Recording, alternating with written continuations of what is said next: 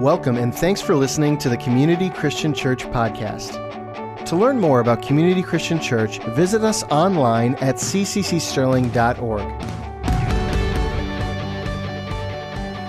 Today, I want to give you a little nugget of a message. I just want to give you something that I feel like the Lord was just kind of stirring in me in terms of thinking about school. Now, maybe some of you in the crowd, it's been a couple years since school. Or maybe uh, you're in school, you're about to go to school, or for parents that don't want to think about it, your kids will go to school someday. I know, so sad. They're going to grow up. Um, but today, I want to give you a little message and what I call lessons of faith I learned from school. And I use the word from on purpose because I didn't learn them in school, I learned them after. So today, I'm going to share with you lessons of faith I learned from school. So let me transport us back to our time in school. All of us went to school to some degree or another. How much we retained is up for you to decide. But we all went to school at one point, and here's a lesson I feel like I learned. How many of you had a class, and you sat in that class, and you remember crossing your arms thinking, what is the point of this? Anybody?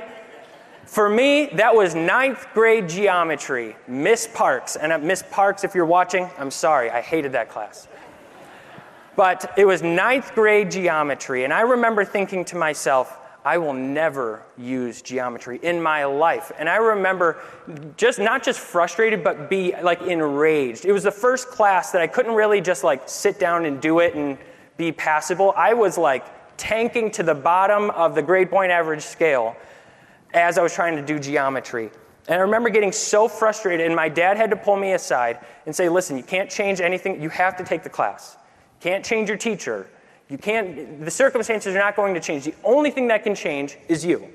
Your mindset, how you are going to approach it. And I had to lean in a little bit more. I had to study. I had to apply myself to squeak out a C.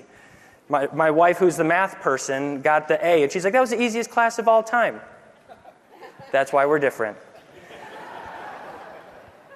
But as I was reflecting on that, I feel like there was a nugget in there that I feel like the Lord was giving us is that sometimes you are being given lessons or you are in a class, so to speak, that you have no idea what the value of it is. But it's not until you find yourself using the skill you learned that you see the value, even if it's years later. So the Lord takes us through things from time to time. That's a test. It's hard.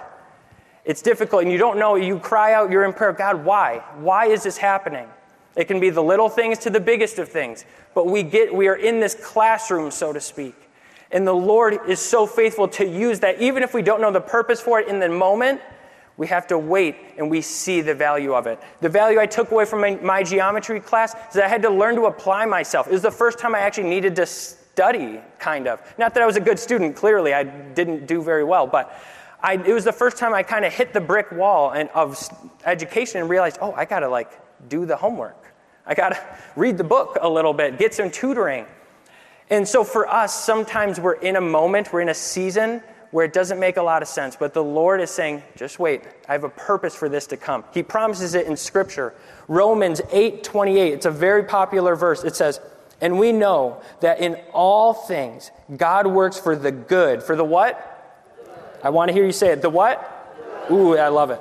The good of those who love Him who have been called according to his purpose. Newsflash you have all been called, you are all chosen. You have all been set aside for the purposes of the Lord, and He has good things in store for you, even if it means going through some hard things to get to the other side, to learn the lesson. The next point this one was tough for me. The harder the lesson is to learn, the more we need to lean into the book the more we need to get some tutoring, maybe see the teacher in their office hours. We may even have to give up some things to pass the test. This one was so hard for me. When I was in college, I was a Bible student. I um, ended up pivoting. I did business and, and Bible classes. But in my time, I had this Old Testament class where we had to draw out kind of a rough sketch of um, kind of the biblical Old Testament, like uh, major landmarks, rivers, cities, major things, just to kind of have an idea. And I decided to the night before the test to pull what was called in college an all nighter, a coffee induced uh, mayhem night of studying to try and memorize how to draw out the nation of Israel and, and where it was being formed. And so I scrambled, got to the test, and bombed it. This is my calling, and I can't even pass an Old Testament test. I thought I was doomed to fail. No church would ever hire me because I can't draw this picture. And my Old Testament teacher called me into his office and he goes, Tyler, I looked at your test and I thought you drew a carnival ride. Dr. Vance, I'm sorry. I was not trying to draw a carnival ride. I was actually attempting to do the assignment, but uh, nevertheless, I failed. And so uh, I realized from that point, he, he sat me down very seriously, and I appreciate this. He said, Tyler, if this is what you want to do, if you really want to dedicate yourself to this, you're going to have to set some stuff aside. You can't go and be a goofball uh, freshman. You can't go to every get together. You can't do every, You're going to have to set some time aside if you want to if you want to progress through this through this program. And I took that to heart. And so that was early. That was like my first real big test in college. So we get to the fall and it's October. It's right around uh, fall festival. ORU had a ton of stuff going on. And I remember there was this big uh, like fall festival get together on a Friday. I had a test first thing Monday morning, which is the cruelest thing, first thing on a Monday to put a test. Nevertheless, I had to set aside, I remember having to cancel going to this get together because I said, I'm going to get an A. I have to. This is my calling. And I took it seriously and I set that thing aside. We see it in Scripture that sometimes the Lord takes us, there are things that we go through, and sometimes we have to be willing to set some things aside to say, All right, God, I got to tune in. There's, there's a lot of chaos going on around me. There's a lot of noise. There's a lot of white noise kind of distracting me. I need to set some things aside. God, what, do you, what are you saying? So there's this passage in James I want to highlight for you. James 1, uh, chapter 1, starting in verse 2. It says, Consider it pure joy, my brothers and sisters, when you face trials of many kinds, because you know that the testing of your faith produces perseverance. Let perseverance finish its work so you may be mature and complete, lacking nothing. The Lord, it, it, He tells us we're going to be tested. The test might be hard, but that test produces perseverance, it produces faith. Those are the good, that's the good fruit of this. You're not being punished, you're being tested. And this leads me to my last point that when you're being tested, when you're taking a test in class, does the teacher talk? No. The teacher is silent and lets you take your test. You have been given the tools to pass the test, and you're seeing where you're at. You're given everything you need to pass, but after the test, you can debrief with the teacher.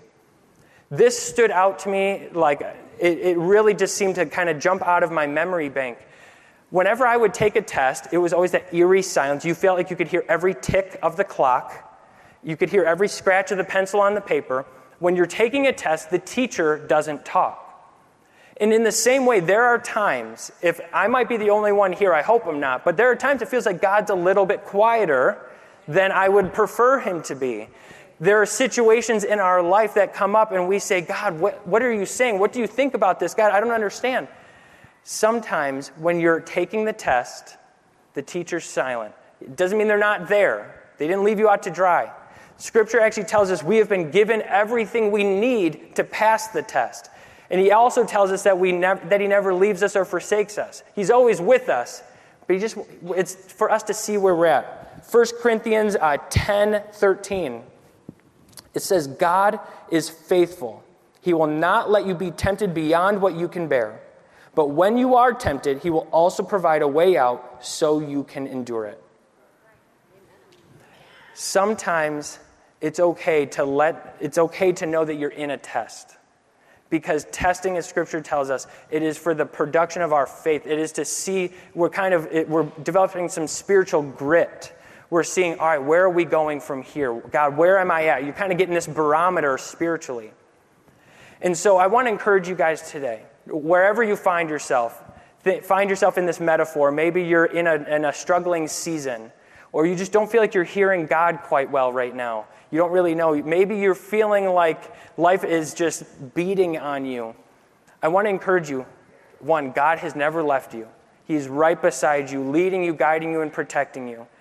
But when the going gets tough, we can know that we can lean on God and He will bring us back in. We can go to His Word, the book, the book that has all the answers. We can study this thing and lean into it and to help us pass the test.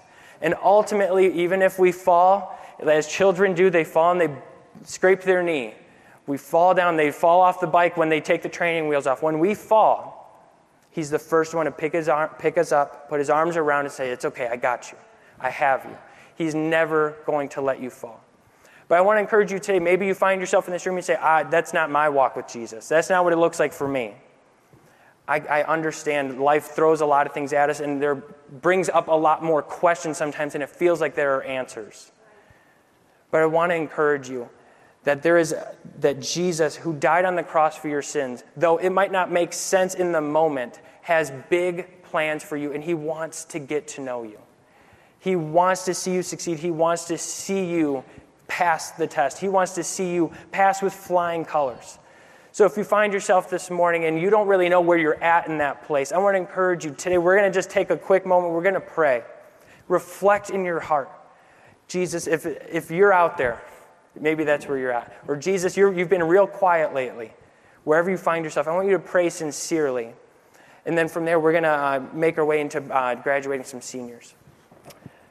Jesus, right now, we just ask that you would fill this room with your presence. God, we know that your word says you inhabit the praises of your people. But God, I'm asking for a special anointing right now. God, with this room full of people and people watching online today, God, I'm sure we are bound to have people that don't know you or feel far from you. God, I'm asking right now in this place, you would feel close, you would draw people in. God, I'm asking for the heart that has been beaten up and is a little discouraged. God, would your Holy Spirit that promises to be the comforter, would you wrap your arms around them right now in Jesus' name? God, for the hearts that has been distant from yours, never let you in. God, would you reintroduce yourself in this moment? And would you put your arms around them and say how much you love them? And God, for any parent that is praying this on behalf of a child or a wayward family member, God, we're asking that you would use them as the connection point to heaven to see a miracle. That a prodigal can come home and that arms would be wrapped around them. God, we just love you so much. We pray this with expectation and faith that you will see it through. In Jesus' mighty name, amen.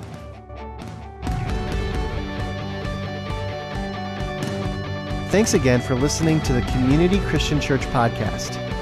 For more messages like this and other resources, visit us online at cccsterling.org.